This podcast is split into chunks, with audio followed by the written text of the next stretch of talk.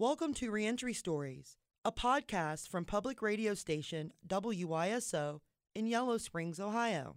I'm your host, Mary Evans. Reentry Stories brings you conversations between people who were once in prison. That includes me. And return citizens like me often have trouble finding jobs, housing, education, and mental health services once we're on the outside again. And every year in Ohio, more than 20,000 people are released from prison. The next four episodes are centered on the Fringe Cafe in Hamilton, Ohio. It was started by Patrick and Sarah Davis in the fall of 2020, at the height of the pandemic. Starting it was a huge gamble, but they were convinced of the need to help return citizens like themselves, so they sold their house and put their life savings into it. Now, 18 months later, they look back with a sense of accomplishment. In this first episode of season four, we hear my conversation with Patrick Davis, who tells his own story and talks about the music art therapy program he started inside prisons called Scars and Bars. My name is Patrick Davis. We are live on scene at the Fringe Coffee House. Okay, so Patrick, you were formerly incarcerated and you are part of the dynamic duo of this Fringe Coffee House and the Fringe Church. You and your wife Sarah took your um, oppressions and some of the things you guys went through and figured out a way to help return citizens not be able to go through some of the things you guys went through, which I think is admirable and commendable. How long were you incarcerated? I was locked up for four and a half years. And then, with those four and a half years, were you able to program, get your education? I was. I was. Uh, yeah, I got my GED. I learned how to type. I got some college education. Yeah. And so then you get out of prison, and Sarah gets out of prison, and you guys come up with this idea of a music program. What was that process like? Sure.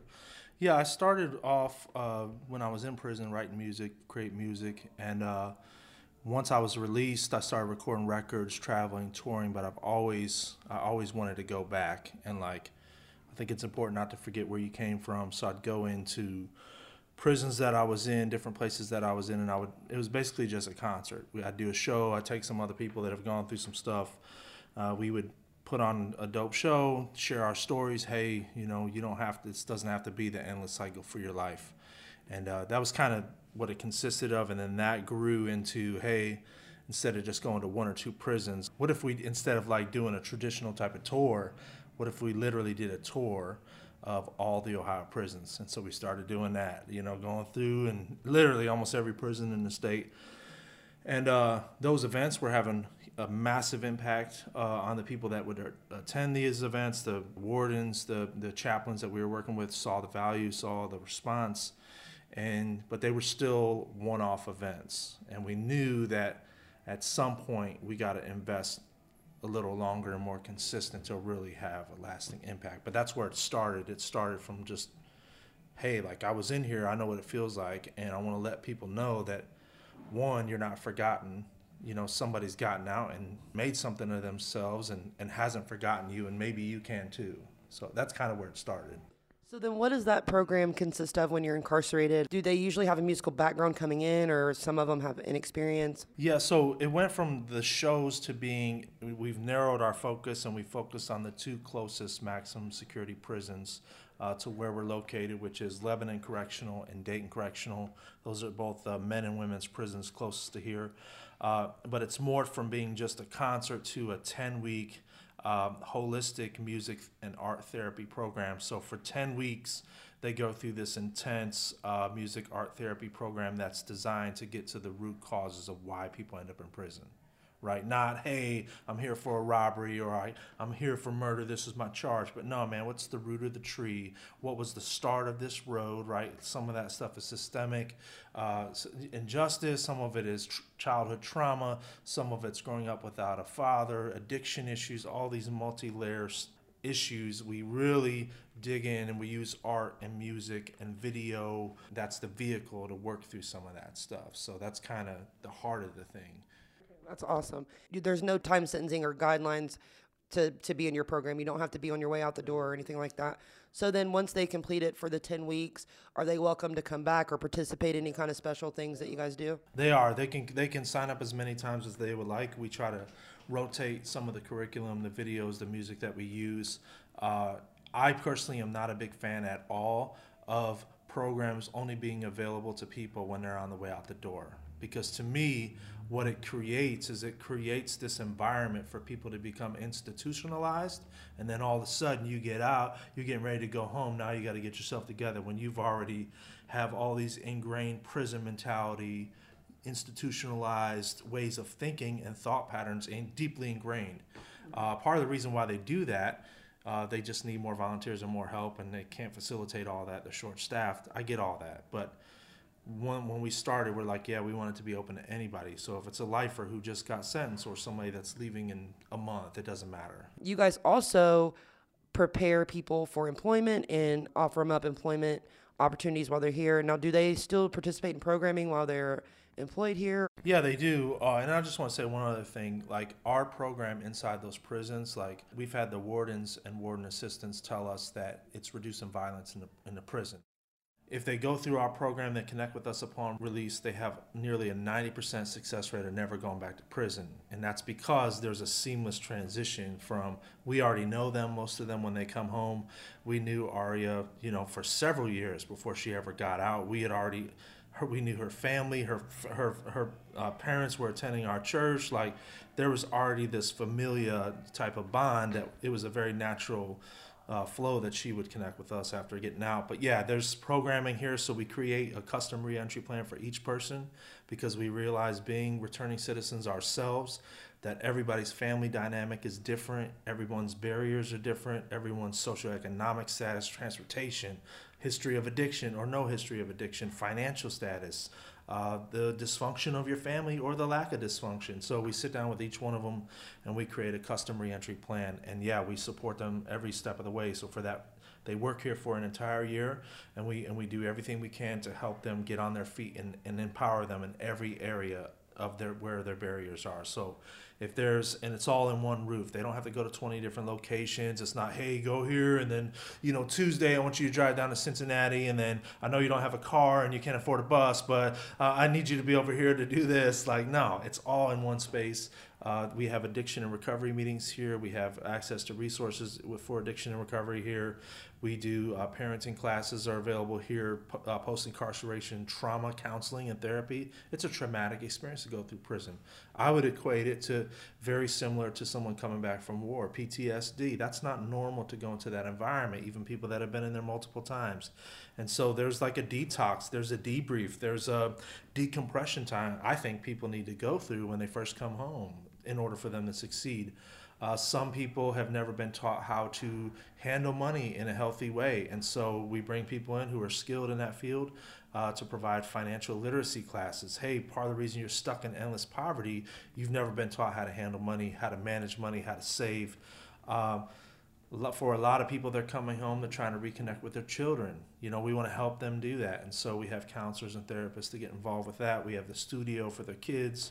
And so in every sense, it's designed to be a holistic. Uh, and, and for us, I think the reason why this is powerful and it works is because there is no client provider relationship. There's no us and them. There's no distance. We're family. And I think when you have that type of love, right, and that type of uh, kinship, like that has the ability to overcome anything. I came downstairs and it looked like that the gentleman there that came in um, had been through some stuff, and it was really, really nice to see, you know, you guys giving him free food and, and just doing what you can. It really means a lot. Um, I think a lot of times people often want to forget. You, you mentioned trauma, so I, I know a lot of people are like, "Why do you do what you do?" And why are you? And it's like I I don't want to ever forget where I came from. And you have some people like, "I want to," and it's like, but you can't because that's a part of you. You know what I mean? And until we're all better, we're not going to get better. So, you know, mean, we got to make sure that everyone is like in one accord and, and getting along and doing the best we can to just be a solid community. So you can stay here employed as long as you would like. It's not just the, the full year. Ideally, it would be a year, but we totally understand that for some people, like for example, if somebody comes home, I mean, perfect example would be Aria. I mean, she just did close to 15 years. That's a decade and a half. We got people we work with that have done 35 years. So, them readjusting and them getting on their feet is going to look very different than the man or woman getting out, you know, that did two years, right? right. So, a year is ideal, but that doesn't mean like once the year comes and it's over that we're just disconnected. We're also very intimately connected with their next steps. We help uh, build those relationships. So if they're pursuing uh, secondary education or becoming an entrepreneur, starting their own business, or they're going into a particular field, we've already linked them up and bridged that gap by the time that comes. And so this will always be family. This will always be a place they could come back to. This will always be a sense of community. And yeah, those resources will always be available to them. I can't wait for something like this to come to Dayton because Dayton's definitely in need. Our return citizen community is facing homelessness right now. A lot of people lost housing because of COVID, you know, and waiting on the unemployment benefits to kick in. And, and landlords were still like, hey, I need my rent. I've I seen about three people get violated because they lost their home plan because you know, and it's sad and it's like you know there's got to be some other ways for us to be able to cushion people. There's so much funding in the state to be able to do so many things and it's like why can't you just consider, you know, be a human for one time and just like put yourself in those shoes. You might not have gotten caught, but if you do, then what are you going to do? You know what I mean? Because I don't know many people that are like God or God like everyone makes mistakes, everyone does something. You know, you've already judged for it. You already sent. You already been sentenced, serve your time. It's like, you know, after that, it should be over with. But that isn't the case all the time, especially for returned citizens. So yeah, I'm, I'm glad you bring that up because I think as at some point we have to ask ourselves as a society, when are we going to stop punishing people? Do you get what I'm saying? Oh yeah. So uh, somebody we have this concept and this idea that they've paid their debt to society, but they're released and we're still we're still I can tell you I've been doing this almost 20 years before we had this building. I've been doing this type of work for a long time. And it's like I can tell you story after story after story. Someone who gets out, who made good use of their time, applied themselves while they're in prison, took responsibility for what they did, tried to make amends where they could, and they get home and they get a good job and they make two to three times what they need to be able to move into this type of apartment to get out of that environment, and they're discriminated on housing. They're discri- my wife, uh, her situation happened close to 13 years ago. She's still being affected by that negatively. She had never even been to prison before that. You know what I mean? And so they're discriminated on housing, discriminated on jobs, uh, discriminating, like you said, on loans and different things like that. And that's where we've looked at, you know, the model of, hey, instead of sitting back and waiting for those people to change or those laws to change, and thank God for the people that are fighting for that stuff, people far more qualified than me. but my view of it all, I'm from the streets. I'm like, hey, if they're not going to do this, let's create it.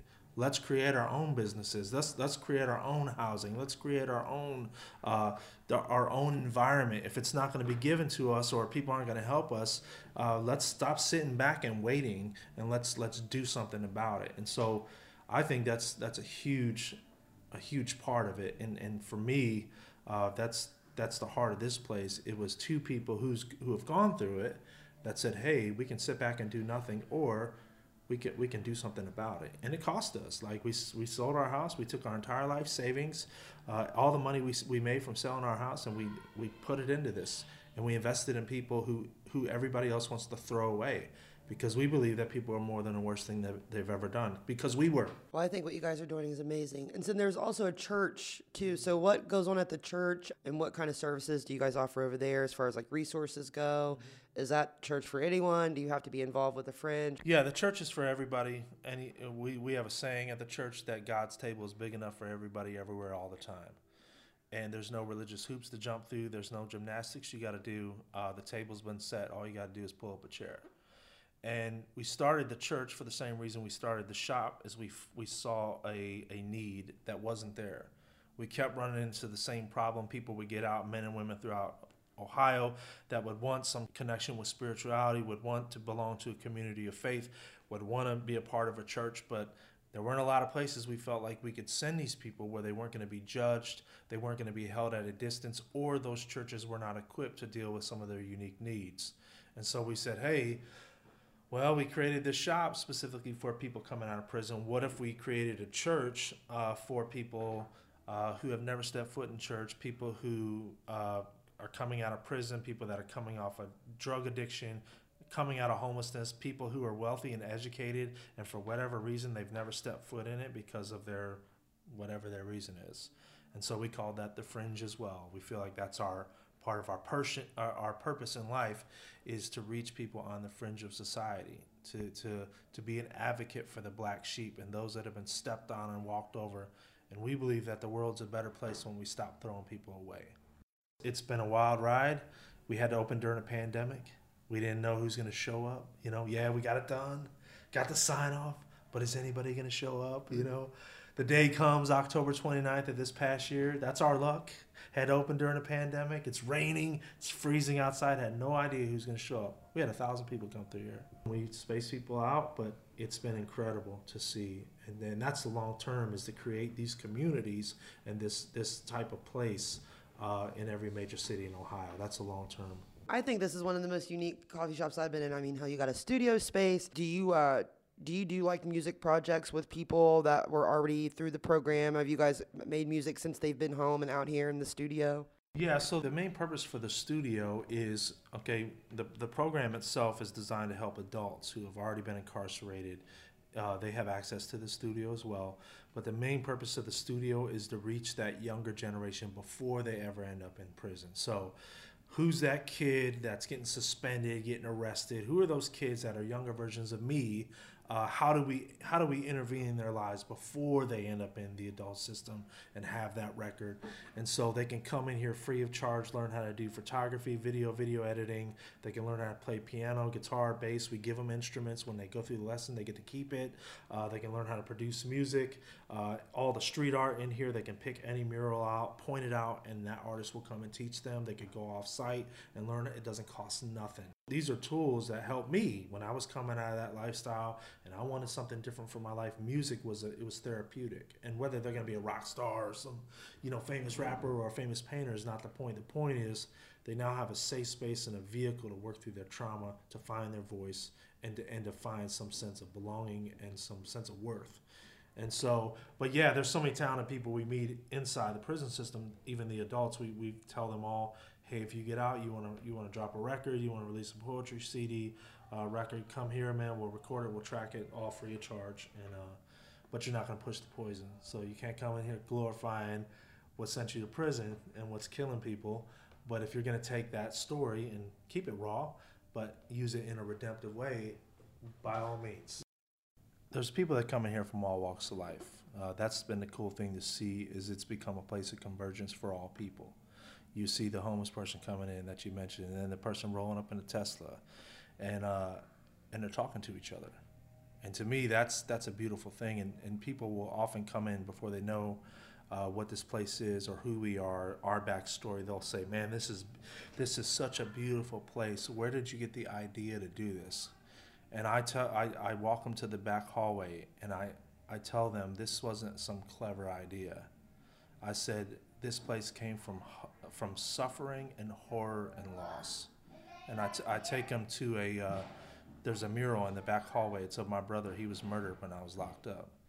And, and if I, if I, if I think about where did the seed start to grow, it was that experience. And I just want to give a shout out to any returning citizen uh, listening to this, family members, those of you that are affected by incarceration. Uh, if there's anything we want this place to symbolize, it's that when you take your horror and your suffering and your prison time and you offer it to the one that holds it all, that something beautiful can come out of that. Absolutely. Right? It doesn't have to define you. You don't have to be ruled by it. Uh, you don't belong down there on the ground anymore. Like, don't accept that for your life. Uh, you've got purpose. You got you're you didn't survive all that stuff to just suck air and exist. And so yeah, this place came from s- suffering and horror and loss. And uh, I wouldn't live that again for a million dollars, but I wouldn't be who I am if I didn't go through that. And so, yeah, if you're going through a hard time out there, man, I want to encourage you. If you're getting, you just came home, you're trying to get your find your ground, find your footing, man. You're gonna make it. You're gonna make it. There's people out there who believe in you, and you're not just gonna make it. You're gonna thrive and do beautiful, amazing things. Thank you so much, Patrick. So many gems dropped. That's it for this episode of Reentry Stories. That was my conversation with Patrick Davis, co owner of the Fringe Coffee House in Hamilton, Ohio. The Fringe celebrated its one year anniversary in October 2021. The Fringe Coffee House provides employment for returned citizens, a come as you are church, a studio space for recording music and podcast, and resources for housing, recovery, and parental reunification. You can find them on the web at thefringecoffeehouse.com. Reentry Stories features conversations with formerly incarcerated men and women in Ohio on the radio and on the web at WYSO in Yellow Springs, Ohio. It comes from the Eichelberger Center for Community Voices at WYSO. You can hear all the stories in this series and see photos of the participants at wyso.org. The editor of this series is Neenah Ellis. Thanks for listening. I'm the series producer, Mary Evans.